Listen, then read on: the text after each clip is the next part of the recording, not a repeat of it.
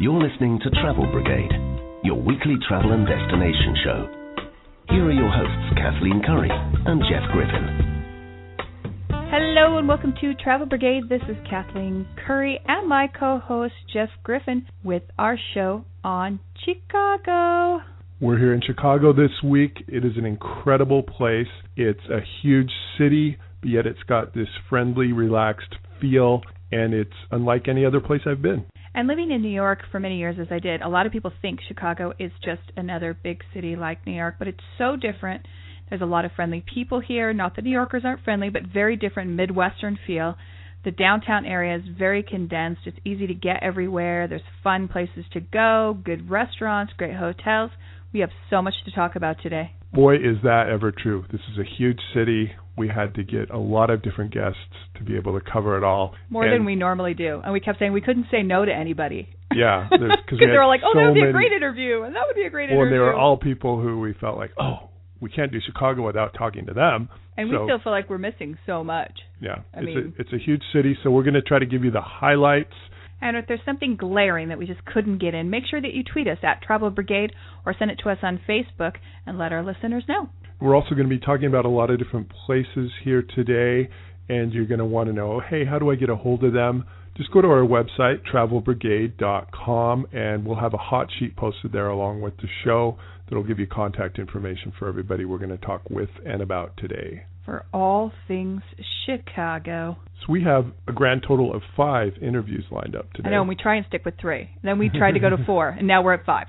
We'll stop there for now, but here's who we've got. We've got Teresa Carter, who is known as the local tourist, who's going to give us an overview of coming to Chicago. One of the great entertainment places to go here is the Second City. It is so fun and classic Chicago. We have one of the players, as they call him, Holly Laurent, that's going to be with us. You can't come to Chicago without talking about all of the distinctive food that this place is known for. Yum. We've got Sherman Kaplan coming in to talk with us. He is a Chicago food critic. That's just one of the many hats that he wears. But today he's going to be talking about the many unique restaurants here in Chicago. And I haven't had my deep dish yet this morning. Or your Italian beef sandwich, or your Chicago dog, or your Polish. Room service. Get those up right now. Also, we'll be talking with the Art Institute of Chicago. What an amazing place. It's beautiful. The architecture's beautiful. Everything's beautiful. As a matter of fact, when I walked out, I was telling Jeff that I haven't been so happy since I walked out of the Orsay. It's an astonishing collection, and they have more paintings than you would ever expect to find in one place. Wonderful. Finally, shopaholics, don't worry. We're going to get the Magnificent Mile in here. Oh, yeah. You can't come to Chicago without walking up and down the Magnificent Mile and seeing all the amazing shopping. Or bringing your credit cards. We're going to talk with Katie Lindsay. So we've got a lot to get to today. That's true, but before we do that, we have to do Hot Topics in Travel. This is Travel Brigade with Kathleen Curry and Jeff Griffin. We'll be right back.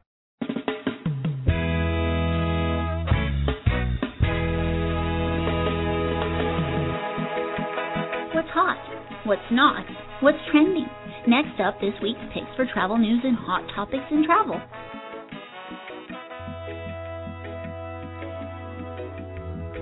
Welcome back to Travel Brigade. This is Kathleen Curry with my co-host Jeff Griffin, coming to you from Chicago. By the way, if you like the music you hear coming in and out of our breaks, that's by a band called Natural Roots. You should check them out on iTunes or wherever you check out your music. Or as we call them, Natural Roots. Yeah, we can't really say it as well as they can. It's our good friend Jan, and he does a lot of our intros and exits, and great band. Thank you. So for Hot Topics in Travel today, I've got something that I kind of have to give an analogy first before I get right into it. You know how when you've got a packet of mints, you offer one to somebody else, and it's not because you think their breath stinks. You're just being friendly because you're sitting there getting yourself a mint. You don't want to be rude and not offer them one. Okay. Yes, I know what you mean. That's kind of how this one is. Really? Okay. What is this about, Mr. Griffin? Plastic surgery vacations. Are you? Now, I am not bringing this up because you in any way need any work done. Well trained, my friend. Well trained. Just bringing it up because it's a notable travel trend. Really? Apparently. I'm seeing this is from Forbes, and I've seen it a few other places. People, what, like plastic surgery travel? Like you're going somewhere? You go somewhere to get plastic surgery done. The big countries for this are kind of in Eastern Europe. I guess you can probably get it done cheaper there. Well, okay, that was my question is, I haven't had any work done. A girl never says never, you know what I mean? Well, never says never. That's why we're in radio, so we don't have to get work done. That's right. But what I'm perplexed about is why would you go somewhere else and not just go to your local doctor? I think two things. One is cost. The other thing is time to recover. Say you get work done on your face, then you've got time to recover and you come back and nobody knows that you had the work done, maybe. I hate to break it to you, ladies and gentlemen. They know. Everybody knows. This is based on a paper that some university professors in Great Britain and Australia did called Sun, Sand, and Silicone Project. And when I see that, I wonder, why am I not a professor in Great Britain or Australia? Sure. There are even hotel chains now. They cite the Hyatt, the Four Seasons, the Ritz-Carlton that offer recovery packages. Well, I could take a recovery package without getting plastic surgery. Yeah. I mean, just recovery from my life in general would be good. And by the way, these places, Hungary, the Czech Republic, these are places I'd love to visit anyway. Well, without getting sliced and diced. But I'm just going to say, I'm going to put it out there, people. Don't skimp on surgery. If you're going to do it, just do it. I always would advocate any reason to take a trip, but this might be pushing even my limit. People are going to some less expensive countries to get medical work done. It's cheaper and apparently, in most cases, hopefully, just as safe as here in America. So this is just an extension of that. Guess who the big groups are that are doing this? I have no idea. Well, you got your boomers. Boomers, okay. That are aging and trying to look better. Couples. His and hers. You get your implants, I'll get mine. Don't spoil my Valentine's present. And then this one kind of, I don't know why I found this little weird, mothers and daughters. I find that weird. I think kids would choose Disney World over, to me, family vacation, take a cruise, go to Disney World. Let's check with the mini-me's and see if they're up for a little plastic surgery vacation. Yeah, I think they'll pass on that. I would say so. And I will for now, although others might beg to differ.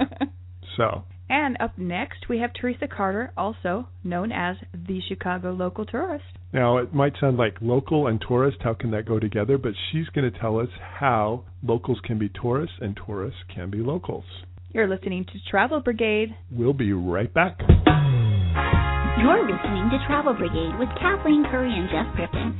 You can follow them on Twitter, like them on Facebook, and check out their website at travelbrigade.com. Welcome back to Travel Brigade, your weekly travel and destination show here in the windy city of Chicago. And when you go somewhere, what's the best thing you can do? What's the best way you can find out where to go, what to do? Ask a local. Ask a local, okay. And a local who can appreciate the fact that you're a tourist as well, right? Yeah, and not only that, but we're first-timers here in Chicago. Yes, first, believe it or not. Best thing to do, find a local, and that's what we've done.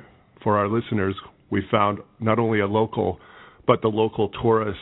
Her name is Teresa Carter, and she goes by the same title as Bruce Springsteen, the boss. The boss. At the local tourist. And Teresa, welcome to the program. Thank you for taking time to speak with us. Hi, Teresa. Hi. Thank you for having me on. I appreciate it. Tell us a little bit about local tourists, what it does, what people can find there. Well, the local tourist is aimed to help both locals and tourists get the most out of the city. Our tagline is that we want you to experience the fascination of a tourist while feeling the comfort of the local. So we really aim to just highlight the best the city has to offer and help you get out there and enjoy it. I just sort of, in my mind, pictured Chicago as another New York City, and it's not. It's so different in so many ways. You can feel it from the people. You can feel it from the city. Everything is so walkable and so close. You look at it on a map, and we were thinking, okay, we're going to have to figure out how to get here and how to get there. But it's all so walkable, and there's so many great things here to do. Yes, it's definitely walkable, but we also have a pretty good public transportation system. So, I mean, a lot of locals don't even have cars because things are close, and you can just hop on the L. You can grab a bus, grab a taxi if you'd like, or you can just walk up anywhere in any of the neighborhoods. And let's clarify what the L is. Again, being from New York, the L is a train, one train with one track. This, the L, means elevated, for all the system is above ground as opposed to some of the cities where it's below ground. So when I kept hearing people talk about the L, I'm embarrassed to say I was thinking about one train.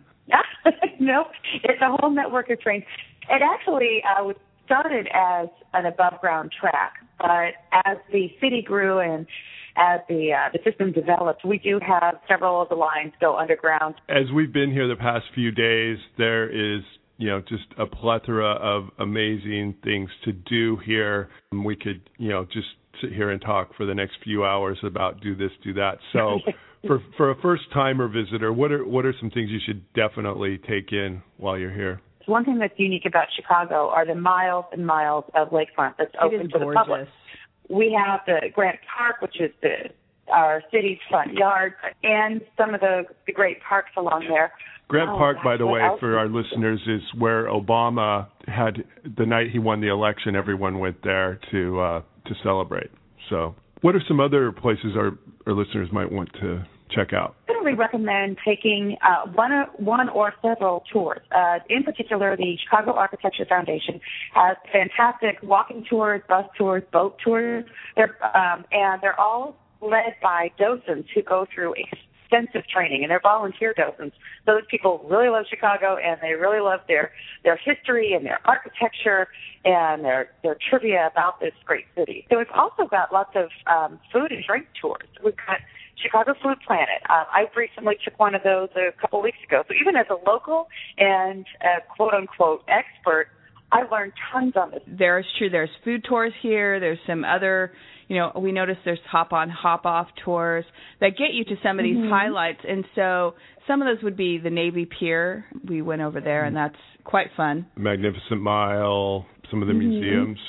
Yes. Oh, well, museums are amazing. And we've got more, we've got Field Museum and the Shad Aquarium and Adler Planetarium, which are all right in the same area, and that's called the Museum Campus. So you can hop from one to the other. We noticed on your website there's a lot of people who make comments. It seems very conversational. People are interactive. Tell us some of the comments that people, especially first-time Chicago visitors, what kind of comments they say about, either questions they have or things that they've done that they were most ecstatic about. The main thing people talk about are the people. They're just so surprised that when they come here, and especially if they haven't been here before, and you two have felt this way as well, but the people are so friendly. They are. If you're walking down the street, and somebody pulls out a map, someone will stop and ask them where they need to go.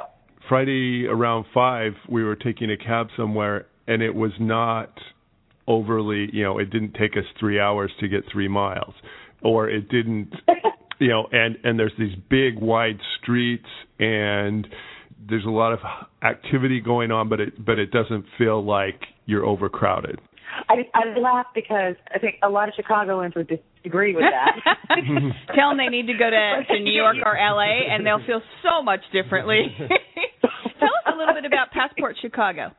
The Passport to Chicago is designed to get people, like what the site's designed to do. It's designed to get people out and about and enjoying it and help you save some money at the same time. So Barkop is a Chicago standby. So they're a real piece of Chicago history, and you can visit them. If you've got a passport to Chicago, then you can visit them and get 10% off your bill. Oh. And we've got Chicago Architecture Foundation. You can save money on some of the walking tours. There are just all sorts of different types of businesses that we feature in there that will give you discounts at places all over the city. Tell us where people can contact you and contact The Local Tourist. They can go to the website at thelocaltourist.com, and there's a contact page on there, of course. And they can also email me directly at tlc@thelocaltourist.com. And if they ever want to reach me by phone, my number is 312-725-8852, and that's my personal number. Well, Teresa, thank you so much for joining us today. Oh, it was absolutely my pleasure. You're listening to Travel Brigade. We'll be right back. Not sure where to go, what to do, and where to sleep? Up next, hot hotels, unique activities, and top attractions in our destination city. Check it out. Welcome back to Travel Brigade. This is Kathleen Curry and Jeff Griffin. We're here in Chicago. Just heard from Teresa Carter, the local tourist, about a lot of great things to do. We could sit here and list things on and on and on for an hour because this city is so big and has so much to do. But then we wouldn't get to everything else. That's true. So we're going to go over a couple of highlights, but you've got to get there first.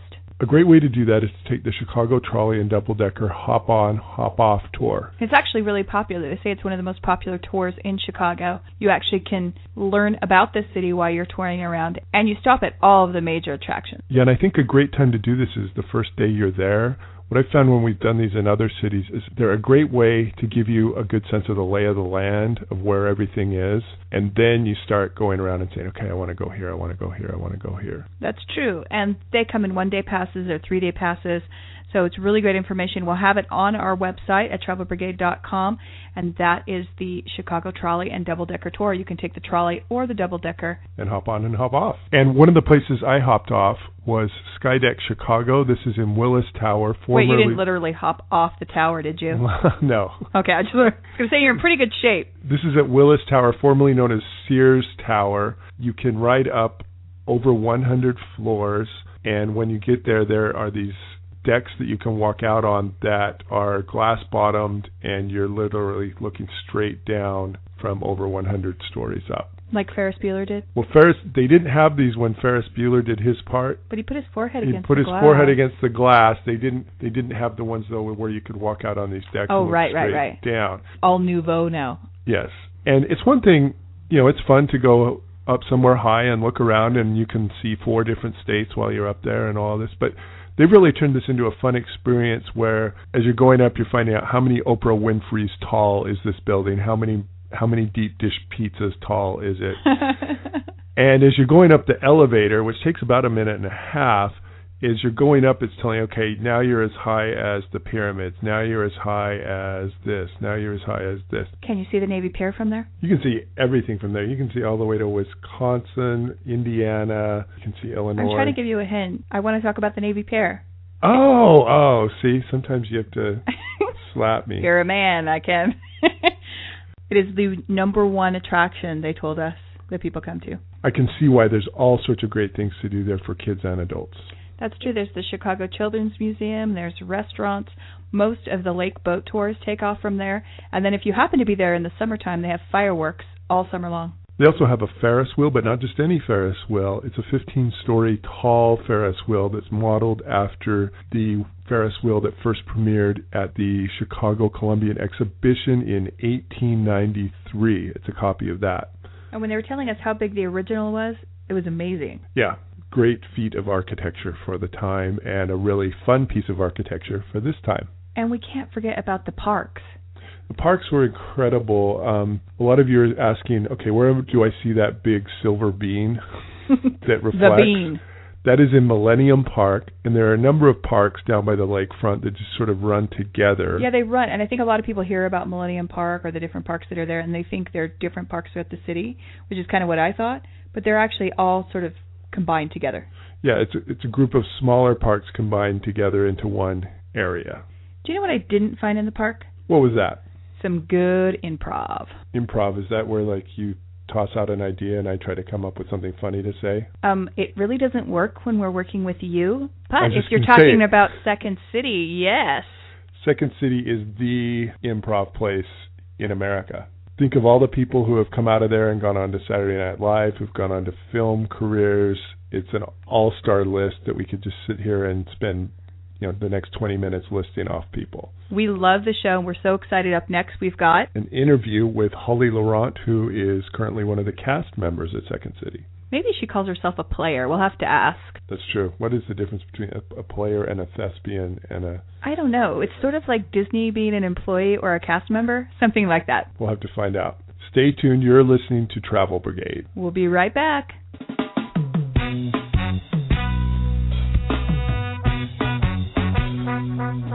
Questions or comments for the Travel Brigade?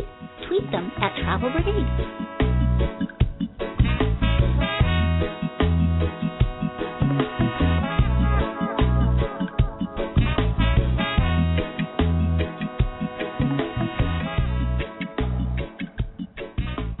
Welcome back to Travel Brigade, your weekly travel and destination show. This is Kathleen Curry and my co-host Jeff Griffin here in Chicago. And one of the institutions now here is Second City. It's legendary improv comedy place, and we were really lucky to go get to see the 100th review that they're doing here called Who Do We Think We Are? We're even luckier that we have someone from that review. Holly Laurent is joining us here on Travel Brigade. Thank you, Holly. My pleasure. Do we call you a cast member, a player, an improvisationalist, a thespian? We don't have to call you because we weren't really sure. You seem to do them all. What's the correct jargon or lingo? That's all fine with me. I say actor and improviser. Oh, very good. Okay. Very good. Well, tell us a little bit about Second City for those people who don't know what it is. Tell us about some of the legends that came out of Second City and why it's such a Chicago institution. Oh, okay. Well, it's been around for 53 years, and some of the alumni are outstanding. My favorite, of course, the person I would want to be trapped on a desert island with is Bill Murray. Oh, very nice. But there's so many other heroes of mine and of many people that came from this place. Colbert, Carell, Joan Rivers, and Chris Farley, and Tina Fey, and it goes on and on and on. Really great people who came from this place that is all about, Second City is about social political satire, about really making people laugh, but also really making people think. And, you know, laughter can be such a disarming, wonderful tool to essentially end up having a great conversation with the audience about the stuff that's happening right now in our world and in our city and in our relationships that matter the most to us. And nothing feels better than to just laugh about life, I guess. Well, sure. I laughed several times and almost peed my pants. So if that gives you any idea how good this show is. Oh, then it was a success. It was. Yeah. Well, one of the things that we came in maybe not expecting is what a great intimate environment it is, and you guys are interacting with the audience and vice versa, and everybody's kind of playing off of each other. It was really a fun night. Yeah, I like how the ways that we get to use improv in the show kind of makes it feel like there becomes a relationship. There's that sort of reciprocity happening between the folks who are in the seats and what's happening on stage, so that by the end it feels like, I hope it feels like we all had an experience together instead of you guys just taking it in and being like, okay, thank you, good night. Or you just take it home with you, like Jeff and I, we're still role-playing horny deaf guy. Yeah, there's little gems like that really stick with you. Once you've told people you're an improviser, do people just come up to you and say, okay, Abraham Lincoln and Oprah Winfrey at a Starbucks, go? Or do you get that? Or... Yeah, I think all people in comedy, there's just this kind of shorthand that everybody understands, that you're constantly being cornered by your weird uncle at Christmas time being like, oh, I got a funny idea, Holly. Oh, my God, it's so funny. You got to do this thing where this girl is like eating salad, okay? And that, you know, and oh, my God, it's either your real punny, you know, weird uncle, or, you know, everyone in your life who's like, oh, you're in comedy. Oh, it's either that, people trying to give you ideas, or people saying like, oh, you're in comedy. Do some jokes for me right now, which recently happened when I was at a doctor. Oh, my God. I was in a doctor's office trying to figure out, like, well, I have all these stomach problems. And he's like, I know where I know you. I've seen your Second City. Make me laugh. And I'm like, oh, my gosh. Please tell me this wasn't your gynecologist.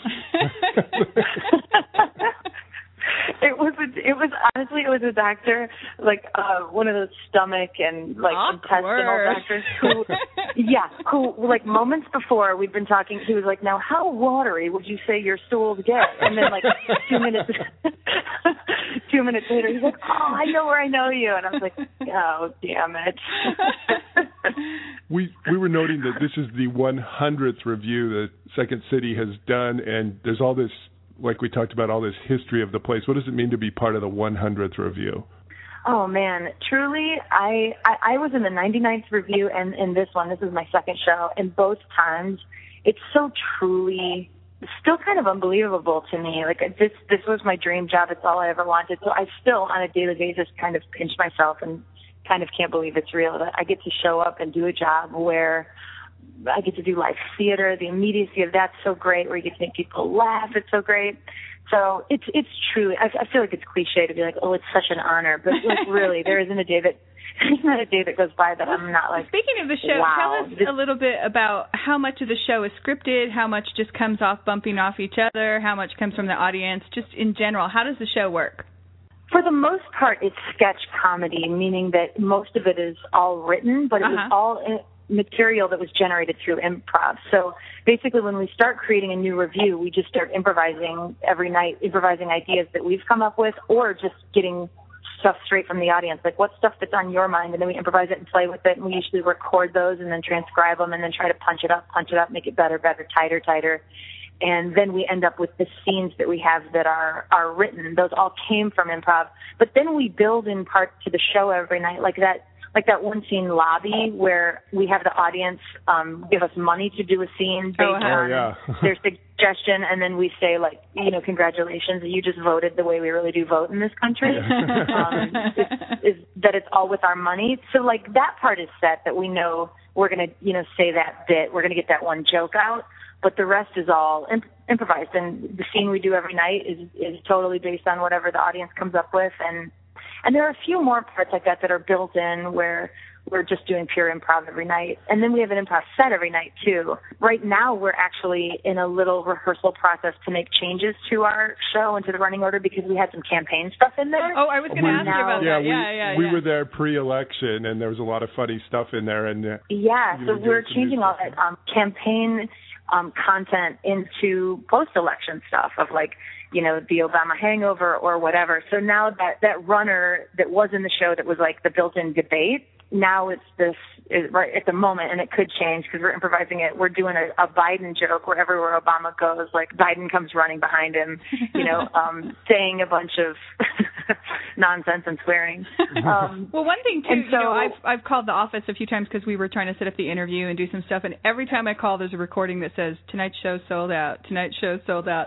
I mean, it's a popular place to be. Yeah, that is the most amazing thing, because I improvised for 10 years trying to get my chops to even get this far, and it's like you're constantly at Kinko's making show posters and, like, begging people to come to your show and putting up posters all over town. And now it's like, oh, my gosh, there are 350 people in the seat, 8 shows a week. Consistently, it just fills up, and it's like, this is magic. This is so great. Well, thank you so much for joining us. Where can people get more information about Second City if they want to come check out a show? All that business is at secondcity.com, and if you're ever in Chicago, definitely come see a show. But we're also on NCL Cruise Line, so if you're ever on Norwegian Cruise, you can see us. You can see a Second City show, and there's touring companies that travel around. You can find that all out at secondcity.com. Well, Holly, thank you so much for being on the show today. Again, if you're in the city, it's got to be one of your have-tos. Go see the show. You're listening to Travel Brigade, your weekly travel and destination show. We'll be right back.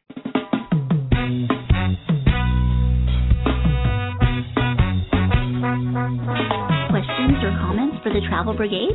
Tweet them at Travel Brigade.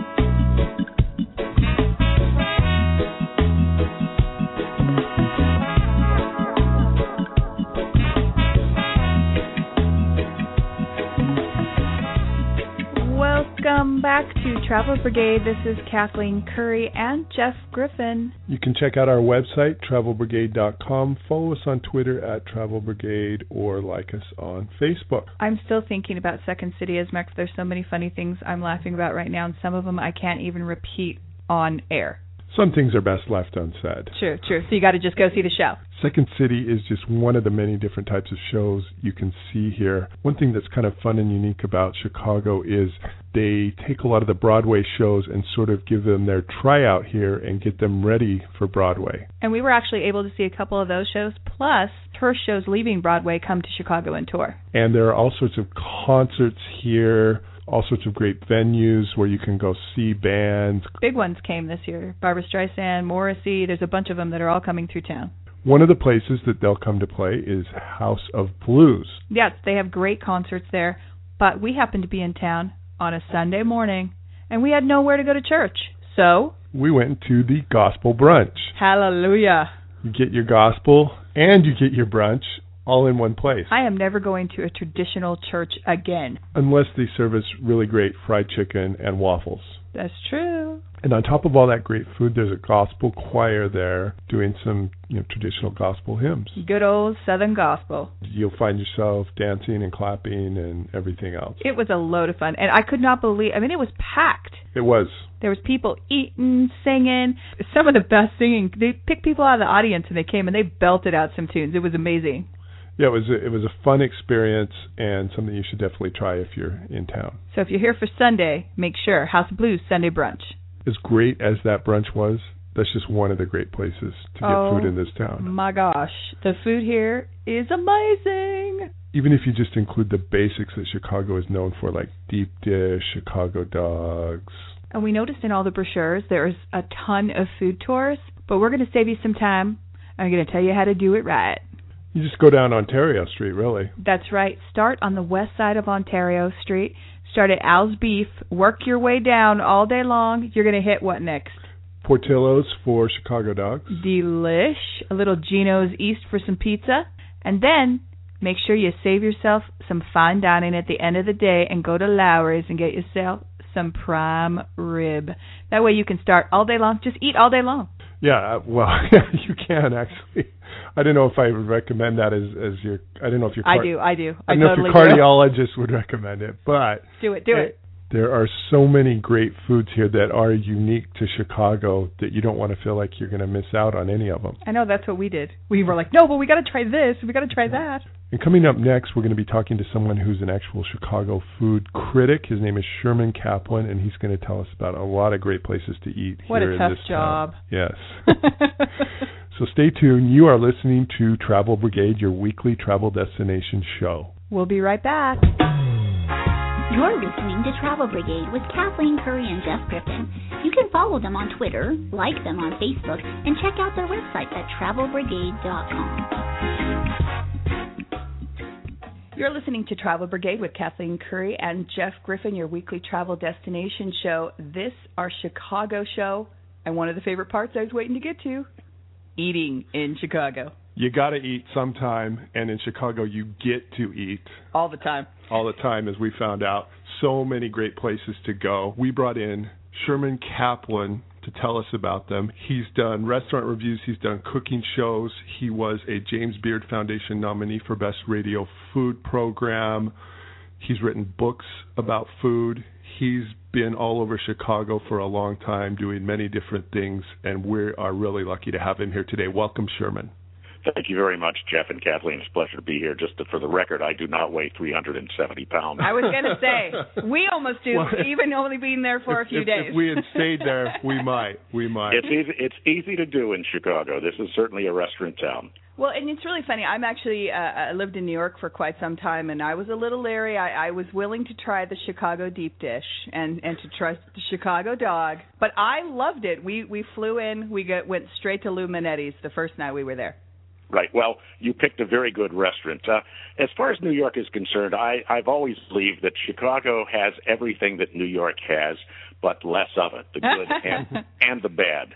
And certainly as a destination restaurant city, we have had restaurants like Charlie Trotter's, which recently closed, and Topolobamba, which is still open, and Le Nomade, which is still open, and a handful of others that really make a trip into Chicago for fine dining worth it. But when we're talking pizza, the original deep dish pizza, which as a New Yorker, is nothing like New York thin crust pizza by the slice. It's almost like lasagna in a pan. It's just it's a crust.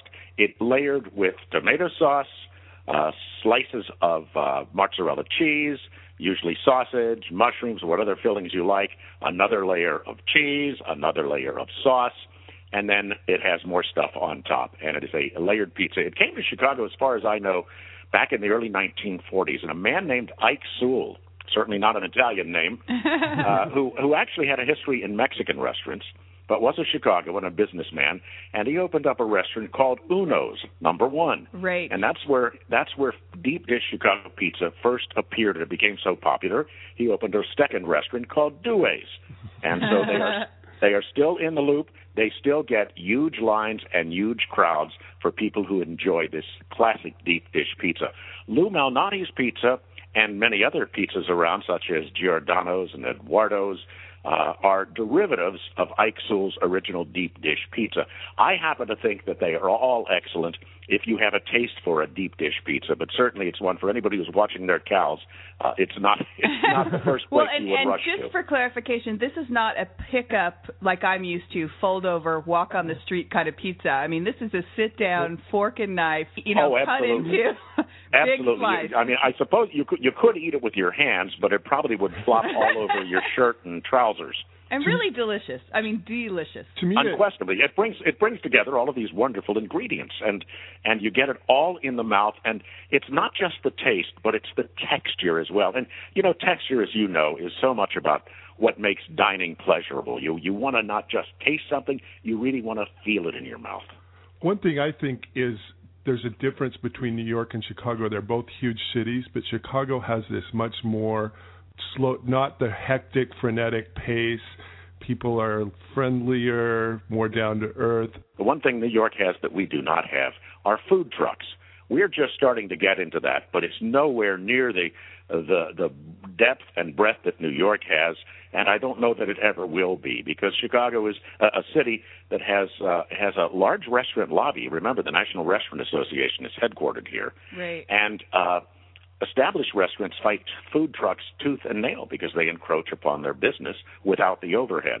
But we have come to the point where we have a few food trucks that will be scattered around the city. And people who come to Chicago next summer will begin seeing them in greater number. Speaking of sort of sitting down and taking your time, the other two foods that we noticed that you really have to sit down and take your time with are the Chicago dog, because it's so piled so high, and then the Italian beef sandwiches, because they're just dripping wet with the juices. And again, it's one of those things of I'm not going to eat this on the run. I'm really going to sit down and enjoy it. These are foods that, from what I understand, originated basically in the Depression, when there was not a lot of money going around and people wanted as much value for the buck as they could get. And so these first Chicago hot dog stands were opened, and the first Italian beef restaurant that I know of is Al's Italian Beef. It was delicious. It used to be only in the Little Italy neighborhood. Now there are Al's all over the city. It's become franchised. You can even find them in Las Vegas, and I think there may even be one in Los Angeles as well. Italian beef, for people who don't know it, is slow-simmered, basically boiled beef, simmered very slowly, sliced very thin. It's taken out of this water bath, and it's piled high on kind of a baguette style of bun, maybe even like a large hot dog bun, but even bigger. On top of that, they put jardinere, which is basically, the Mexicans would call it a pico de gallo, or a salsa, but that's basically what it is. It's spicy and hot with a chopped. So is that the difference? I was going to say, maybe you could help us order now we ordered a sweet and wet, but I know that, is that what you would consider the hot? A sweet, well, they all have, well, you can get them without the jardinere, but why bother? Right. and they have to be wet. They have to be wet, and you can put the sweet peppers on top as well. Anything goes. There's no one way only. There are many paths to what makes a good Italian beef sandwich. I know people have their classics, and they say, oh, no, everything else is wrong. I don't believe that. I think what is right is what you like best, and you can build it any way you would like to. But and Al's, the wet is when the meat's wet. There are other Italian beefs around Chicago, but Al's is the original. Yeah, and wet is when the meat is wet, and then you can also call a dipped, where you take the whole bread and put it in the juice. Your bread is going to be drenching in the gravy. Yeah. And you've had been, and it gets all over your hands and it gets sticky and messy, but oh, is it good? Finger licking good. and same thing for the Chicago dog. It's somebody put it to us. It's a salad on top of a hot dog, and boy, is it good. I hope you did not ask for ketchup on top of your dog. No, we know. Yeah. New York, they put ketchup on their dogs, but what do they know? They're New Yorkers. In Chicago, it always has to be a beef dog, preferably Vienna beef, which is a Chicago-based company. There's some, you'll get Polish sausages, which have a different mix and flavor. Sometimes you'll go to a hot dog stand, they'll have a nice big Italian sausage with a little bit of spice in it. Those are kind of nice, too. But the classic Chicago dog is a boiled dog. It's lifted out, put in the bun, and then it is topped with green relish, with chopped onions, with tomatoes, with peppers, and the bun should be slathered with mustard. That's what makes a Chicago dog. There's probably a little bit more to it, too, but it's been a while since I've had one of those things. I don't like to eat anything that I don't know what's in it. You mentioned earlier some restaurants that are unique to Chicago. We wanted to talk about those a little bit. One we went to was the Berghof, which is German food and very historic because it goes back to 1898, and they also have the very first post-prohibition liquor license. We had a great time there. Any others that you would recommend that are unique to Chicago? Well, it's interesting about the Berghof, and this didn't affect the customer so much, but it's kind of interesting. At the Berghof, you never bought your food from the restaurant. You bought your food from your waiter. The waiter bought the food from the restaurant. Then he sold it to you, and you paid him plus whatever you wanted to tip him. It was a different way of doing things, and I don't know why they did it that way, but they did. And the Berghof has become one of the classic German restaurants. It is still owned by the Berghof family. It's somewhat different than it used to be in the extent that its hours are not quite the same, and they put a greater emphasis on catering than they used to when the Berghof was at its extreme fame. Berghof is just one of several ethnic restaurants that dot Chicago. You know, I mean, there are hundreds of them. You name the ethnicity, we've got the restaurant. But the Berghof is one of them. Yeah, no, there's certainly... I was going to tell you about another one of my favorites. This is an Italian restaurant. It is called Viaggio's. Viaggio's is on West Madison Street, not too far from United Center, which, of course, is the home of the Chicago Bulls and the Chicago Blackhawks. It is a restaurant that serves what I would say the classic... Southern Italian, Neapolitan, or Sicilian style of food. It's hearty. It's basic red sauce. One of their specialties is a dish that is called eight-finger cavatelli. Now, cavatelli are kind of handmade noodles that are thick and round, and they look kind of wormy. And the reason they call them eight-finger cavatellis is because classically, when they were originally made, the person who made them would roll out a sheet of dough, and it would not be thin as a thin crust pizza, but it would be a sheet of dough that might be a half an inch thick. And they would dredge their fingers through them with their thumb tucked underneath under the palm of their hands. That was the eight fingers using both hands, and they cut the cavatelli that way. Then they were snipped into bite-sized pieces and prepared like any other pasta. And that is a classic Chicago dish. Another classic Chicago dish, and you find it at Viaggio's, you find it at Italian restaurants all over the city, is called Chicken Vesuvio. This is a chicken that is roasted, seasoned with rosemary, a lot of garlic, and olive oil. It's prepared with roasted potatoes, and it is one of the most delicious of Chicago creations. This was made by a man whose name was Nick Giannotti, and Nick Giannotti owned one of the great Chicago restaurants. His son, Vic, carried on with it. The Giannotti restaurants have finally closed, but they just endured in Chicago for maybe 40 years. It was one of the first Italian restaurants we ever came to when we first came to Chicago in 1969, and it has remained one of our favorites even after they've closed. Viaggio is its worthy successor. Well, we've been eating all week, and now I feel like we already need to plan our next trip so that we can come back and hit the rest of all these. You know, we wanted to talk a little bit about some nice, fine dining, and one place that we just had a really great time is at Lowry's at the McCormick Mansion. And there is another Lowry's in Beverly Hills, but the history there of the building and Lowry's and just the unique service, you get this prime rib in this amazing silver container that's cut by the chefs, and everything's right there. And, as Jeff says, why have a lot on the menu when you do something so great? Just stick with what you have. And that's, if you don't go for the prime rib, it's kind of a crazy thing to go there. And we heard somebody ordering fish, and we're like, why are you here? Well, it is the classic prime rib, and it is roasted in salt. There's actually a salt coating, like a salt dome over each of the slabs of roast beef as they are roasted. Then they're removed from the salt, taken out. They're carved, served in under a silver platter with a silver dome over the top, always with a creamy horseradish sauce that just makes it superb for prime rib. You can get the end cut. It won't be quite as rare, but if you get further in, then you get that nice, juicy, red, almost bloody roast beef. Chicago also is the home, as you may know, of a restaurant called Alinea, owned by Grant Achas. This is a prefix restaurant in which the recipes are deconstructed. And I don't have enough time to go and do everything about it, but the next time you've got an extra $300 or $400 to spare for a dinner for two and a little wine, that's the place to go. That sounds great. Now, tell us a little bit about the neighborhoods. Are there different neighborhoods, if you're looking for Polish or you're looking for Italian, that you should consider? Well, there certainly are. The ethnic communities are not as concentrated as they used to be when they first were created. And it's kind of interesting, for example, one of the classic Mexican neighborhoods in Chicago is called Pilsen, which would suggest that would be a Czech community. Well, originally it was Czech and Bohemian. As the Czechs and Bohemians moved out into the suburbs, Mexicans moved in and put together a community, a lifestyle, and they have some wonderful Mexican restaurants about as authentic as you can find. Chicago's Little Italy along Taylor Street is another ethnic community that is not quite as Italian as it used to be, because you can find Thai, Mexican, Chinese, as well as Italian along this strip on Taylor Street and the streets that feed into it. It still has some of the very, very good Italian restaurants.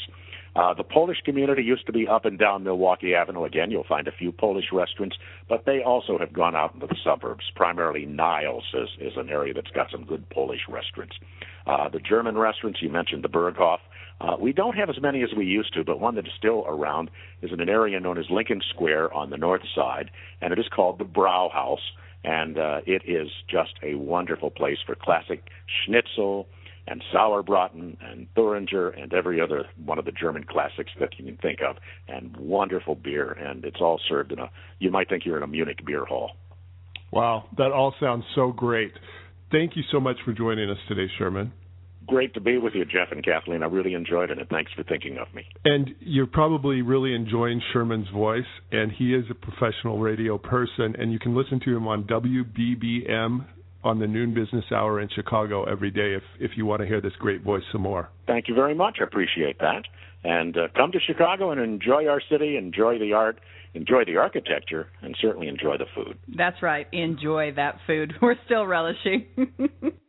You're listening to Travel Brigade, your weekly travel and destination show with Kathleen Curry and Jeff Griffin. Don't forget to check us out on our website, travelbrigade.com, or you can follow us at Twitter at Travel Brigade. We'll be right back. You're listening to Travel Brigade with Kathleen Curry and Jeff Griffin. You can follow them on Twitter, like them on Facebook, and check out their website at travelbrigade.com. Welcome back to Travel Brigade. This is Kathleen Curry here with my co-host Jeff Griffin in our Chicago show. And we've been talking about all these great things about Chicago. Great food, great entertainment, yep. Great things to do, yep. Great hotels. That's true, great hotels. Usually when we travel, we actually try and go to more than one hotel because of the nature of what we do. We like to check a few out. So we were lucky to stay at the Westin Chicago River North. That was a great place because, as the name suggests, it's right near the river. And it was so fun to just look out our window every night and see the bridges and the river and see the water taxis. The water, yeah. And it's really beautiful. Like we woke up in the morning. It was just really gorgeous to look outside, see the morning traffic and, you know, everyone hustling and bustling, getting around town. It was really fun. You walk into the lobby and there's this huge lounge right there in the lobby. Yeah, it's very comfortable. And there's even a sushi bar. That's true. Right, there's a sushi bar from a famous Chicago sushi restaurant. And so the minute you walk in, you're feeling, you know, welcomed and relaxed. And there is something else. The Westons are known for their white tea scent in their lotions and the smells. And I actually found out from an insider, they actually missed the lobby with that smell, which is why it smells so amazing. Another reason to enjoy the lobby there. That's true. So staying by the river is great, and one of the reasons it's great to be by the river is you're also right there by the House of Blues, you're right by Harry Carey's. If you cross the bridge, you're into the Arts District. Easy to get a lot of places around there. So great place to stay, especially if you want to be near the river. If you want to catch a show, it's, you know, within walking distance. Another place we stayed was at the Fairmont. We love Fairmont. It's a brand we love to stay at. Right from check-in, it's got its own Chicago twist. They give you a Tootsie Roll, which I did not know until then was invented in Chicago. Some of the fun features they have in the hotel is an Asian-inspired restaurant, but what really knocked my socks off is a wine bar. Now, that sounds kind of simple, but no, it's a wine bar that does flights of wine, flights of cheese, and flights of local artisan chocolate. How can you get any better than that? Well, what else do you need? I didn't want to leave. You got your wine, your cheese, and your chocolate. Who needs a meal? Why even get up and leave? Yeah. One thing that's consistent at any Fairmont you stay at is the incredible level of service. It rises to the state of when you check out, you start saying to yourself, wait a minute. I have to do things for myself now. I've forgotten how. It's true. And it's also just really comfortable. It's not like this thing that's uncomfortable or intrusive.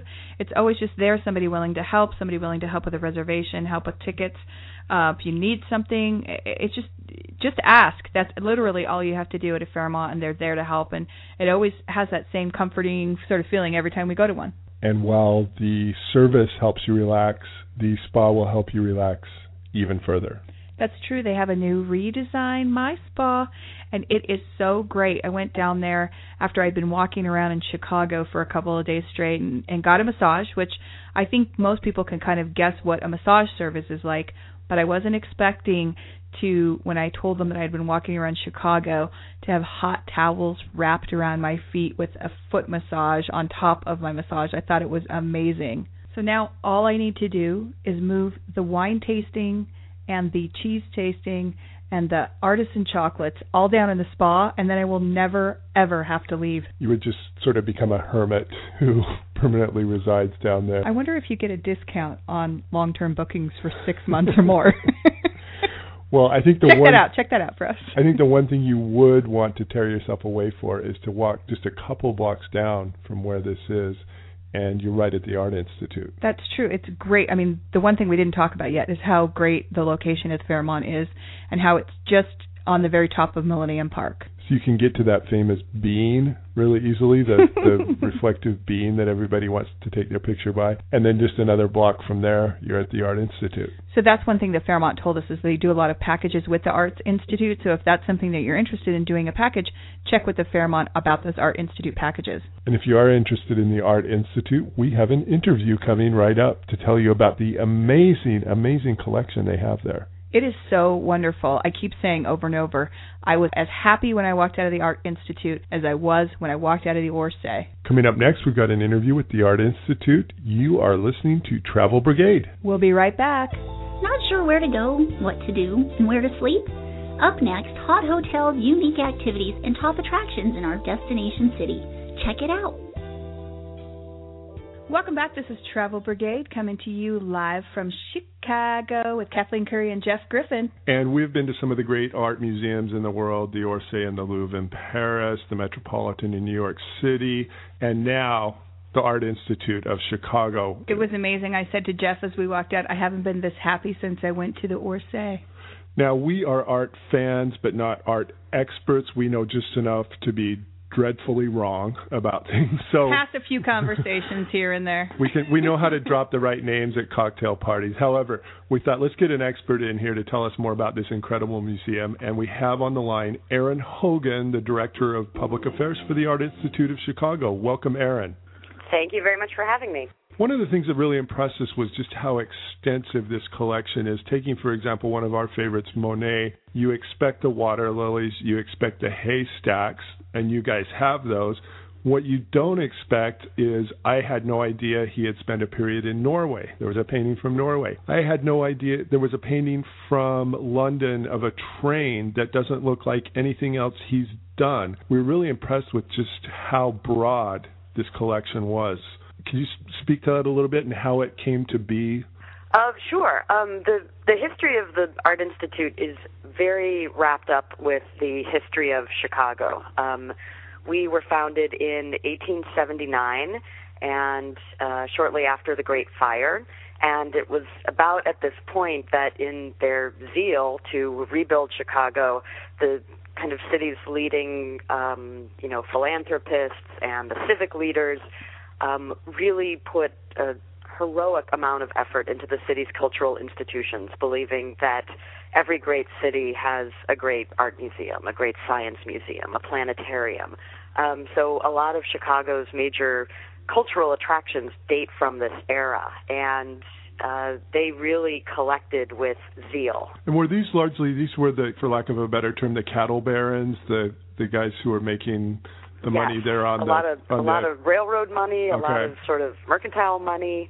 And they would go over to Europe and they would go shopping? Over to Europe and they were collecting not only old master works, for instance, which, you know, is also a strong suit of the Art Institutes, but really critically what was then contemporary art, which was Impressionism and Post-Impressionism, which is, you know, really the reason that we have, you know, I think one of the best Impressionist and Post-Impressionist collections in the world. No, I would agree. It was absolutely stunning. And I think that being said, the Art Institute was so much bigger than I expected as well. The collection was bigger. There's so much to see. What for, you know, a listener that may not be able to spend literally several days there, which is what it would take, but if you wanted to see the highlights, what are the highlights and how can you do the Art Institute and make sure that you get all those, you know, have-to-see works in? Well, we are an encyclopedic museum, so that means that we collect art from all periods and all places. As we've been talking about, really the best-known collection we have is the French 19th century painting collection of Impressionist and Post-Impressionist work.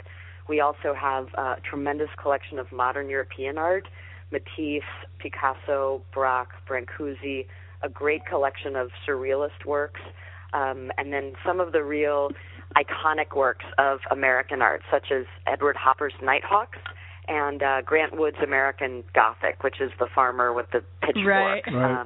Everyone was doing their little picture by it, you know. Posing as the American Gothic couple. Yes. Yes. So those are really kind of those collections contain most of the works that people will be familiar with and they will want to see sort of the real thing. Right. But I would also urge people to devote time to our non-European collections. We have a great collection of Indian and Southeast Asian sculpture, a great collection of Japanese art, including one of the largest collections of Japanese woodblock prints in the country, and what we do with those, because they're very, very light sensitive. We rotate through that collection constantly on whatever sort of theme just occurs to the curator of that collection. So those can be incredibly fun and rewarding kind of mini exhibitions of this amazing collection of Japanese woodblock prints. Yeah, and like I said, I think there was one section in the museum I went into, I think it was European modernism from 1900 to 1950, and I thought, okay, this will be a couple of rooms, and it just kept going and going and going. So you can spend days there. But we also noticed one of the fun things in the museum guide was you guys put together a one-hour guide. Because let's face it, some people, they're trying to get up to a lot of different things in Chicago. There's so many things to do. They're going to want to hit the highlights. Yes. We did. You know, we are a very large complex. We're about 1 million square feet. We have, at any given time, about 8,000 to 10,000 works on view. And we would really hate the idea of somebody coming here and not realizing that we had one of these iconic works that they didn't get to see. So we did put together, and it's in our visitor guide that you pick up when you get into the museum, you know, basically I think it's 12 works that are sort of the must-sees, and they represent every collection that we have, and they hopefully will take you to on a path through the buildings that makes a certain kind of sense. So it gets you to corners of the museum, like the Chagall windows, for instance, that are a little bit off the beaten path, but still one of our major attractions. Yeah, that's really true. We went into one section specifically to see American Gothic and wound up, you know, wandering by some other great paintings on the way. You know, to encourage people to have those kind of serendipitous encounters. Right. You know, you're on your way to the bathroom or something, and you find, you know, walking down a particular set of galleries, you know, and have that little spark when you see something. So we encourage that as well. How many people come in and just say, "I just want to see that Ferris Bueller painting"? A lot of people. And a lot of people, they also recreate that scene in the movie. So, you know, on our social media sites like Facebook and Twitter, and even I've seen people post YouTube videos of them recreating the scene with Cameron standing in front of the Grand Jatte. Any way to get him in the museum, right? I mean, I think the thing is if people are going in for that draw and then they realize how amazing it is, that's fantastic. Well, you know, every once in a while I watch that clip, and it just makes me realize how much that director, John Hughes, was just in love with the Art Institute. That's one of the nicest things I've ever seen about the museum. And all of Chicago, really. As a matter of fact, we just told our kids, if you're going to ditch school, that's the way to do it. That would be great. If kids were ditching school to go to museums, that's right. That would be a great world that we live in. Yes. Well, tell us a little bit where people can get information about the Art Institute, where they can get tickets, contact information, all that good stuff. The best place to go would be our website, which is www.artic.com. thelocaltourist.com/edu, and that will give you not only the basic information about the museum, including the ticket prices and hours of operation, but also critically what exhibitions we have on view. We do about 30 special exhibitions a year that range in size and scope, so we do have our featured exhibitions because we have this phenomenal permanent collection, but our curators also put a lot of energy every year into special exhibitions. So you can also see what's coming up there. Same is true of Facebook. If you just follow us on Facebook, you'll get, sort of the inside information on what's opening when, what's coming up, and various initiatives we have going on in the galleries and all of that. And there is a lot going on. So, yeah, we'd urge you to check all that out. Thank you so much for taking the time to speak with us, Erin. My pleasure. Thanks for visiting. You're listening to Travel Brigade. Make sure that you check us out on our Facebook, travelbrigade.com, at Twitter, Travel Brigade, or on Facebook. We'll be right back. You're listening to Travel Brigade with Kathleen Curry and Jeff Griffin. You can follow them on Twitter, like them on Facebook, and check out their website at travelbrigade.com. Welcome back to Travel Brigade, your weekly travel and destination show. This is Kathleen Curry here with my co-host, Jeff Griffin. Coming to you from Sweet Home, Chicago. That's right. And, I am a girl, but there is one thing I do know about Chicago. Cubs, White Sox, Blackhawks, or Bulls. You got to get your Chicago sports in. They have 5 teams playing in the 4 major sports here, 2 baseball teams. And I've been told that if you want to know really a lot about somebody from Chicago, you ask them, are you a Cubs fan or a White Sox fan? And that'll tell you everything you need to know. What I do know is that I think a lot of our listeners, the one place they're really going to want to go see is Wrigley Field. It's got nearly 100 years of history wrapped up there in the ivy-covered walls. It's one of those bucket list baseball places. It's open during the year, even on non-game days, for tours. So even if you can't score tickets to a game or you're there when the Cubs aren't in town, you can still go tour it from March through about October. So that's something to look into. Of course, the Sox play on the south side, and they play at U.S. Cellular Field, which is right near Field Museum and the Museum Campus in that area of town. When you talk about Chicago sports history, a lot of people would argue that the 1985-86 Bears were the greatest team in history. The Bears. The Bears. You, of course, will find people that will argue with you on that. In terms Could I just say one thing about the Bears? Sure. Okay, I know nothing about practically everything Jeff's spewing out of his mouth right now, but I will tell you this. We went to the airport on game day, and it didn't matter that flights were late. It didn't matter. People weren't getting on their plane. They're talking about the football game. Did you see that last? Did they pulled ahead? Blah, blah, blah. It was so funny. I was like, this is so, what you think about that's so stereotypical, but it was hysterical watching it unfold in reality. Yeah, it was a lot of fun. You can get a sense of just what intense sports fans, Chicago fans, can be. Chicago's also home to the Blackhawks, one of the original 6 NHL teams. They play at the United Center, as do the Bulls. And, of course, they had Michael Jordan, arguably the greatest player ever in basketball. I know who Michael Jordan is. Okay. And he's that guy that sells underwear. That's right. So Chicago's got a lot to be proud of in terms of its sports history. And I do admit I don't know as much as the professional sports writer that I'm sitting here with.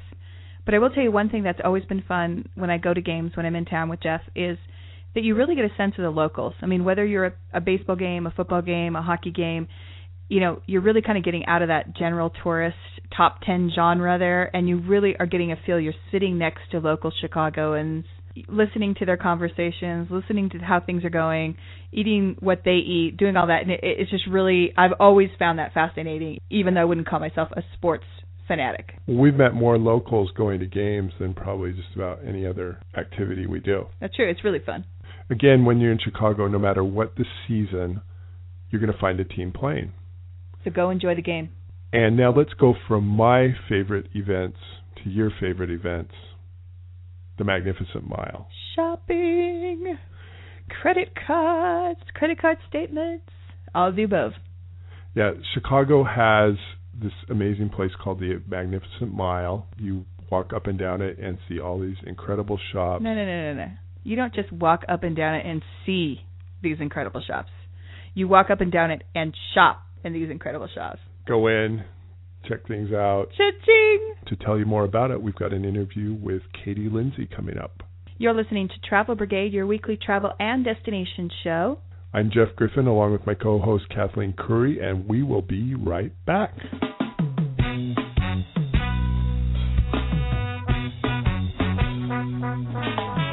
or comments for the Travel Brigade? Tweet them at Travel Brigade.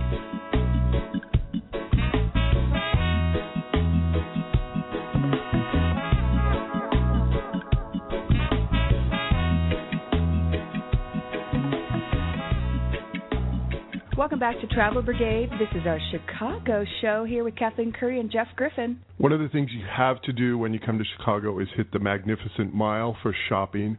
I'm not sure if it's exactly a mile or not. I do know it's magnificent. And I do know your credit cards can get well used. We brought along someone to tell us more about it, Katie Lindsay from Water Tower Place, which is one of the highlights of the Magnificent Mile. Welcome, Katie. Hi there. Thank you for having me. Tell us a little bit about the history of the Magnificent Mile, how it came to be, and I thought it was really interesting that it's kind of built around the only two structures that survived the Great Chicago Fire. The Magnificent Mile has been around for many years. It actually came to fruition just after the Great Chicago Fire. At that point in time, the only building that survived was the historic Water Tower, which is located directly across from Water Tower Place, which is what we are named after. Water Tower Place is an 8-level shopping center. We were built in 1976, and we're the first vertical shopping center in the country. So the building has been ever-changing, but has always been an icon and a historical landmark, obviously along with the historical Water Tower. And when you kind of walk up from the river, I mean, you literally can hit just about every shop you've ever wanted to shop in, Cole Haan, Tiffany, everything you want. And then you sort of walk up, and then Water Tower is at the top, and they've got some really great stores there. They have, of course, the American Girl store, which, every girl's fantasy. And I have to admit, when I was shopping there's quite a few adults that had these American Girl fantasies as well. There are. I think that's the great part about the Magnificent Mile is it really offers something for every customer. There's a wide variety of stores at all different price points. And then there's a lot of stores that are exclusive to Chicago or unique. For example, across from Water Tower Place is Top Shop. Currently, there's only 2 of those located in the United States.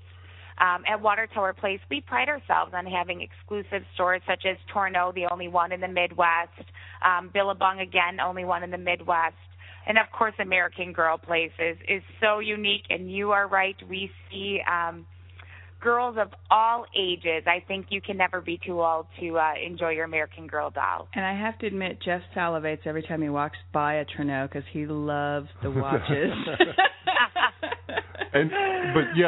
So many different things. The Lego, the store there in the Water Tower Place with the Chicago skyline built out of Legos was really fun. And then I have a habit of wherever we go, I always try to get a sports jersey or T-shirt from that town. And so I walked into Water Tower Place and thought, okay, I need to find a place to get a jersey. And there was 4 different places I could have chosen from on the 8 different levels. Yes, there definitely is. On our level 7, we have 4 stores that actually all carry the different jerseys and Chicago items and souvenirs and goodies for everyone. So, yeah, we were very excited. The Lego store opened in Water Tower Place just a couple years ago. It's been a great addition. They have, as you mentioned, the historical Chicago skyline made out of Legos, including a sculpture of Water Tower Place. And as you come up our main escalators, we actually have the historical Water Tower made out of Legos. So they did a great job of representing the city and making sure that our store here was very unique. And, of course, we talked about Torno carrying all the different type of watches, and you just can never go wrong, I think. I agree with you. I walk by and I see the ladies' Rolex in the window, and I start drooling as well. And tell us, for people that are coming from out of town that haven't been there, there's a Premier Perks where people that come from out of town, something where they can get specials around the Water Tower? Yes, there are. We have a discount incentive program called Premier Perks. It offers out-of-town guests exclusive discounts and incentives at Water Tower Place. A majority of our stores and restaurants participate. You just simply stop at our concierge desk. It's located right off the Michigan Avenue entrance, and just show an out-of-state ID or your hotel room key, and you'll get a coupon book full of goodies. And I can tell you, I see shoppers coming all the time, get that book, and that's how they plan their shopping trip of where those different discounts are. And one thing that really stood out for me, too, was the food court. Now, when you hear about a mall and a food court, you're thinking, okay, they've got a Panda Express and a Chick-fil-A and a Chinese place. You guys, this blew my mind what you guys had there, the food life. Yeah, food life is a great concept. And if they heard you call it a food court, they'd be very disappointed, let me tell you, because you can't even compare it to a food court. It has 14 distinct kitchens. Each of them serve a different cuisine. So if one of you wanted pasta, you would go to the pasta station. If one of you wanted a burger, you could go to the burger station. You know, there's Chinese food, there's sausages, there's a salad station. They have sushi, desserts. So they really have something for everyone. And when you walk in, I think one of the stations was like a comfort or home food station that had like mac and cheese and, you know. I pretty much was like, how can you decide? I always enjoy the comfort food. They had the hot wings there or meatloaf. So they really offer something for everyone, and I think it's really great for families as well. You know, there's always one picky eater in the family, or maybe, Tell us about it. Or little Susie, you know, just wants a hot dog. All of that is available within food life. There was also a section called Foodies that looked really fun. Can you tell us a little bit more about that? Yes, we have another great restaurant called Foodies Market. It's on the same mezzanine level as Food Life, and it's a grab-and-go station where they make everything from scratch, but they have a great salad bar, and they do work with different local restaurants in Chicago. So you can go in there and you can buy a frozen Lou Malnati's Pizza, which is one of the great deep dish Chicago pizzas that are served. Agree. Amen. Yeah, absolutely. So it's great. They partner with the different key restaurants that are in Chicago to make sure that it's really a Chicago staple and it's serving Chicago food.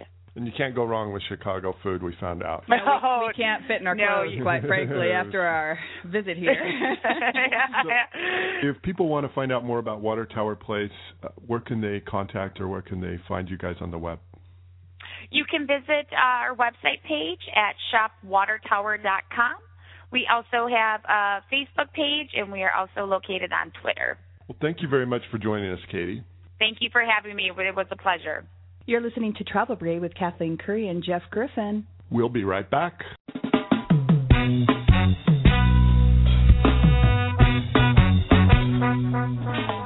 They don't always agree, but they always seem to have their reasons. Next up, Travel Brigade's countdown of their favorites from this week's show on He Said, She Said.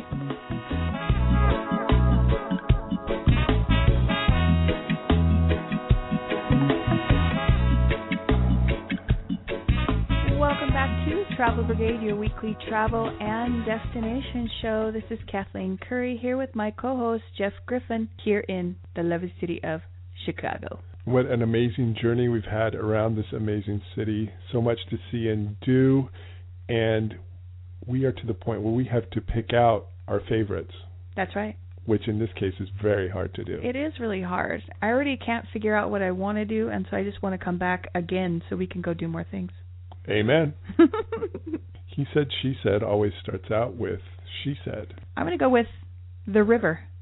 I think it's really fun. It's in the middle of the town. It's what divides the town. There's just so much action on the river. I don't know. I don't know what it is about it, but I just love it being in the middle of the city. I love the water taxis. I just love everything about it. I think it's really, really cool. The thing that it kind of reminded me of with the river and all the bridges going across was I sort of got a European feel with these European cities. Now that you mention it. They all have a river going through them. The river runs through it. Yes. Different story, but same thing. Yes. I really like the river. My number 3 was Skydeck. And again, going up over 100 floors and looking down through clear glass straight down to the ground is reason enough to go there, but they've taken it and made it into a whole experience that's just really fun.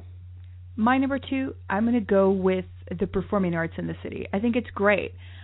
I've always had a fetish for Broadway. I think the performances here are amazing, were amazing. I think there's a huge variety of the arts here. Second City was so great and hysterical. Everyone's got to do it when they come to town. I can just say the performing arts. Sticking with the arts theme, I'm going to go with the Art Institute for my number two.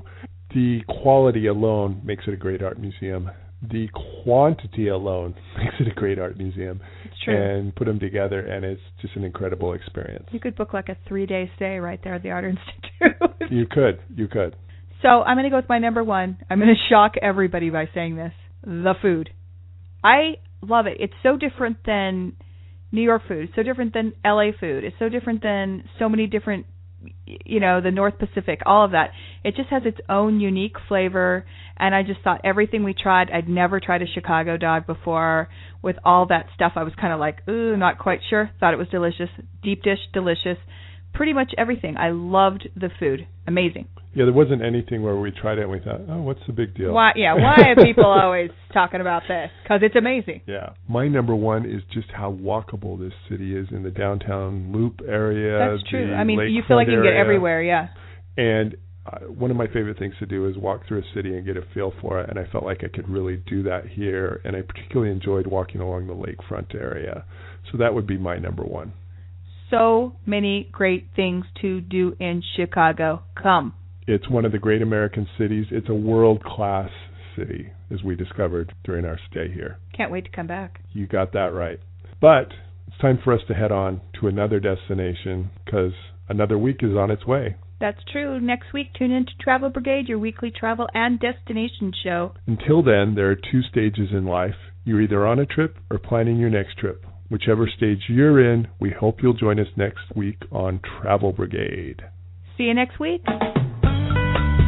You have been listening to Kathleen Curry and Jeff Griffin on Travel Brigade. Connect with them on Facebook, Twitter, and at travelbrigade.com.